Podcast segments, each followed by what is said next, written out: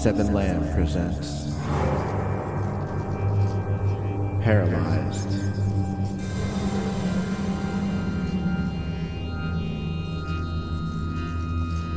Chapter 7 The Writer Part 1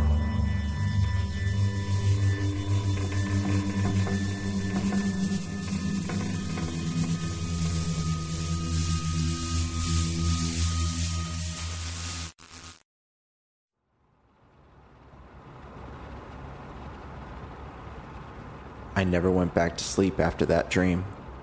I couldn't get the image of Jen out of my mind. And she said, Don't go? Yeah, Don't go to Leyden Falls? I don't know. I told Roland about my nightmare.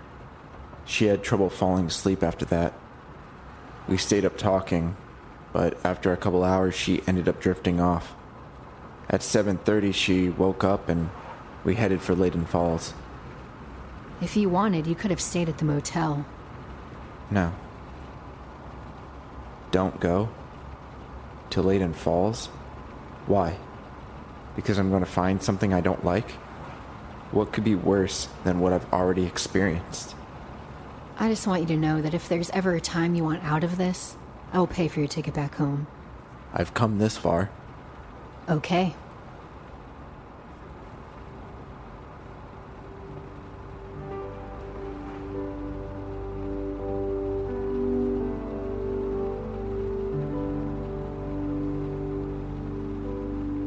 We finally passed the city limit sign. At least the rain let up, but I doubt it'll last long. Where are we going first? Roland pulled a notepad from her pocket. She flipped it open. A notepad? I used to have a recorder, gave up on it. Now going old school pen and paper. Oh, We're going to see a Frank Salis. Who is. Salis lived across the street from Sefton Trust. He saw Trust fall out of the upstairs window. and get impaled? Let's just hope he's home. Roland used the GPS on her phone to find the street Trust used to live on. We found Salus's house and parked.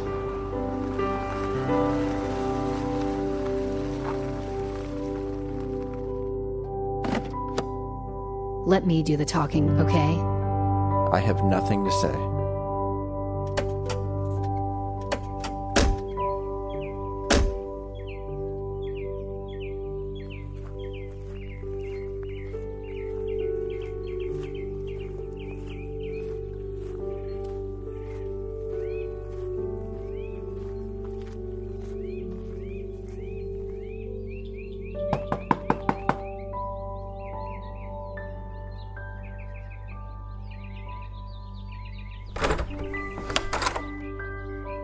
Hello. The man who answered was tall, built. He wore a dress shirt, slacks, and thin rimmed glasses. Hello, Mr. Frank Salis? That's right. I'm Detective Emily Roland. Do you have a few minutes to talk? Is this about the accident at the uh, warehouse? No, this is about an old case the Sefton Trust murders. Oh, Do you have time? actually, no. I'm heading to work at the moment. Oh, sorry. I thought it being Saturday we'd be fine. Longer hours since the accident set us back. I work at the warehouse on 7th. Is there a better time? What is this about again? Trust? Yes. That was a while ago. Two years. Hmm. Okay. Well, I'd rather not be late today. Can we do this later? We'll be in town all day, so yes, that'll be fine. If you want, you're welcome to come to the warehouse around 1. That's when I take a lunch. We can talk then. We don't want to bother you at work. That wouldn't be a problem. Most deliveries are out by then. Okay, one o'clock. Thank you. You're welcome. Big warehouse on 7th. Ando Corp. You'll see it. Roland wrote it down in her notepad, and we took off.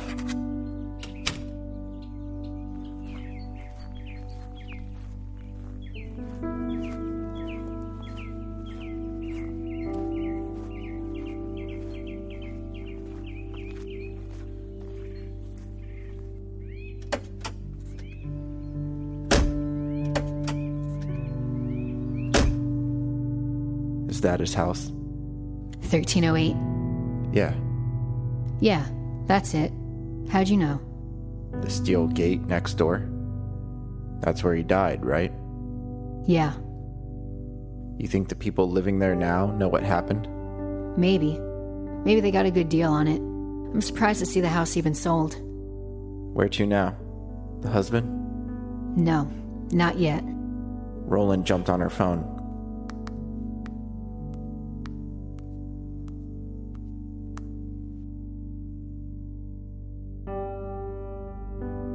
Casey, yeah, wanted to know if you made the appointment.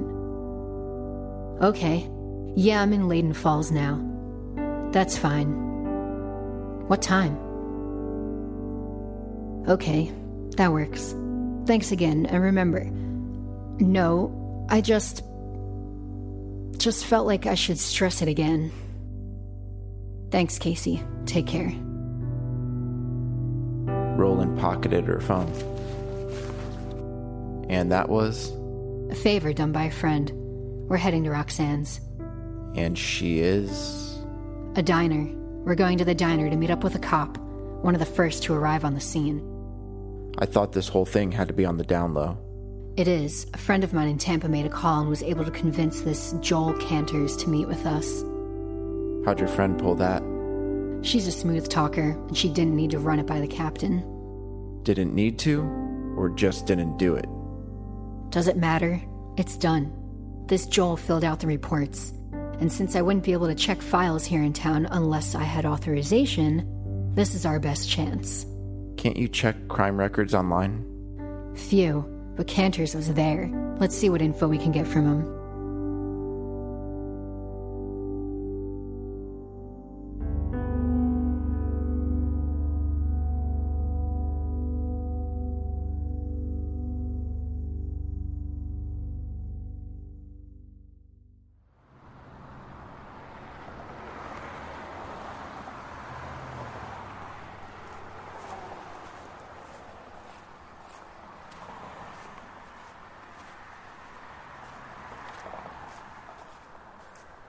We made it to the diner around 10 and had to wait over 30 minutes for Joel Cantors to show.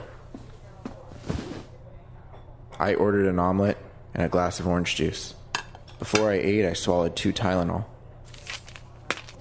When Cantors did show, he wasn't in uniform. He wore a sports coat and jeans.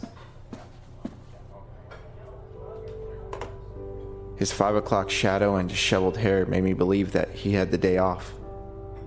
Detective Emily Roland? Yes, and this is my partner, David Summers. Hmm. Partner? I got word you were wanting to talk to me about the Sefton Trust murders? That's right.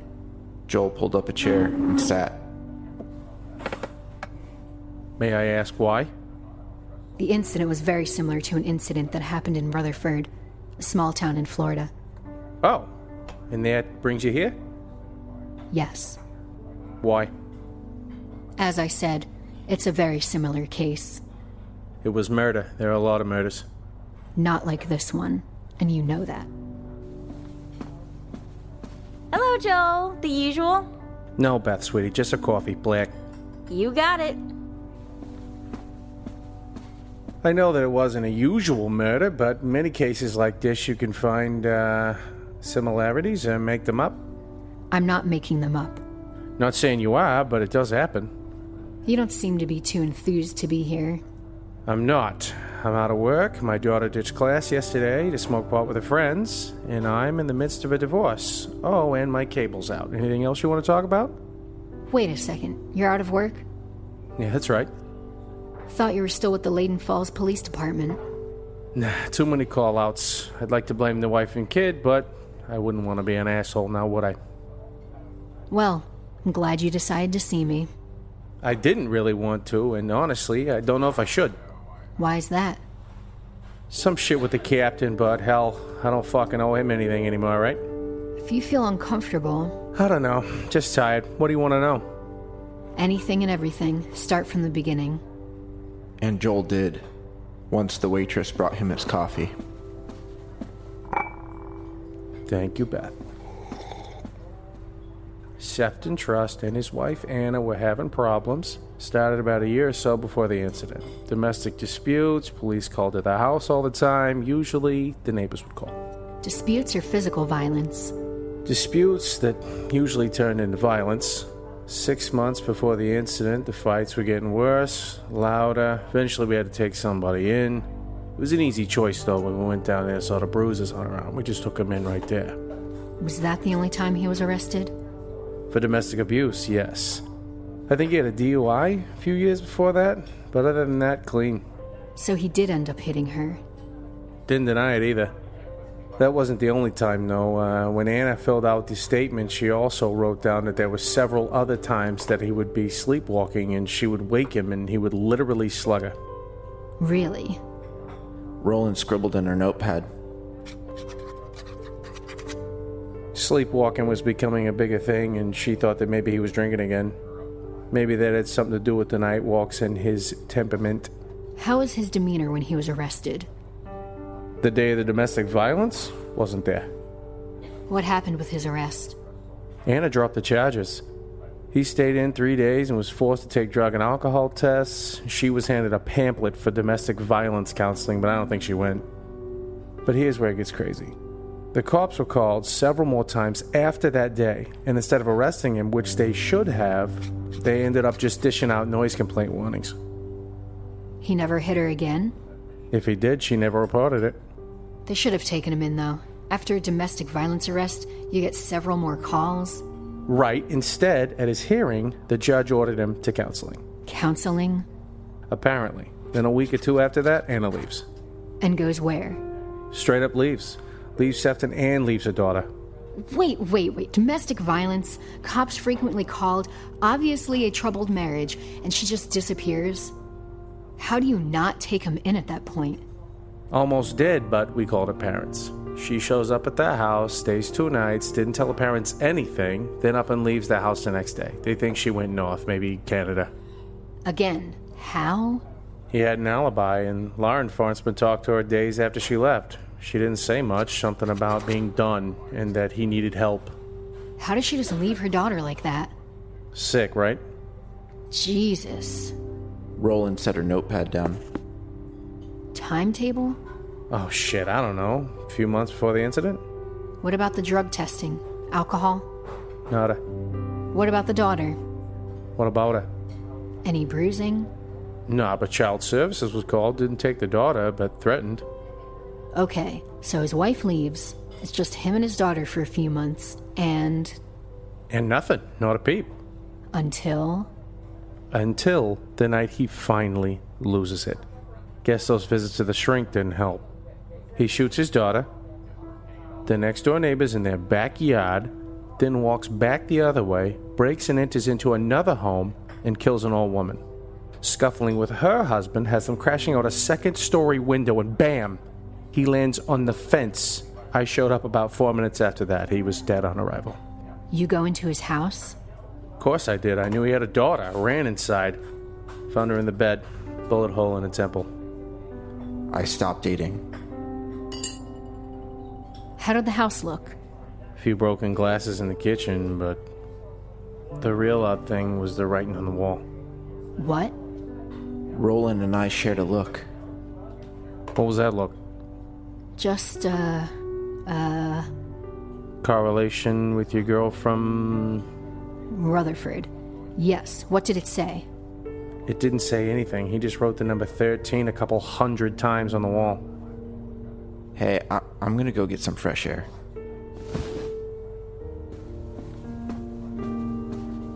I couldn't handle it anymore. I needed to take a break. I went outside and took in the nice weather. It wasn't as cold as I thought it would be for Massachusetts in November. It had to be in the mid 60s. I walked around the diner and took a seat at a bus stop bench. First the lady in Rutherford, and now this writer. It was pretty clear what my path was. But how much time did I have? A breeze wafted by and I shivered. I looked down at my arms. I pulled back my sleeves and looked at my bandaged wrists.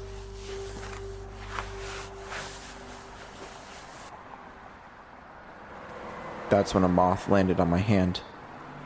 My heart pounded. I started to breathe heavier. My chest hurt, my head hurt. I looked across the street. There, in a patch of shrubs, near a leafless tree, stood the Shadow Man. What do you want?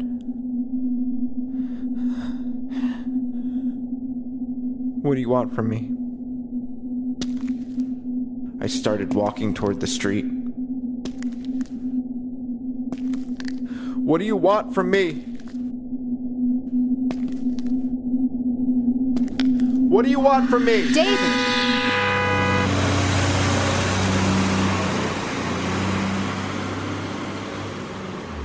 I turned around to see Roland. What are you doing? I walked back over to the bench and sat. The Shadow Man was gone. David. Forget this. I want to go home.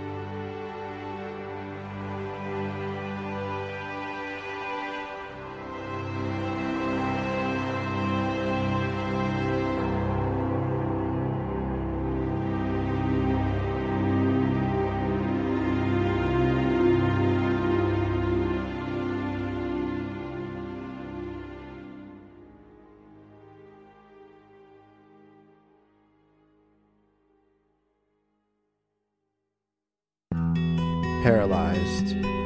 Written and edited by Robert M. Lamb. Starring Robert M. Lamb as David. Amy LeRae as Roland. Co starring Jack Austin, Kaylin Boyd, Ashley Cardasano, Victor M., Anthony Grimm, Megan Austin, Jay Marone, Ryan Wiggs, and Ariel Zadok.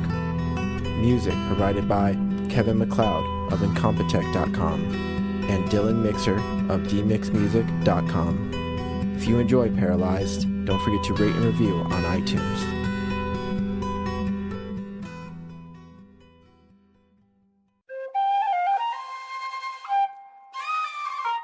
This has been a Seven Lamb production.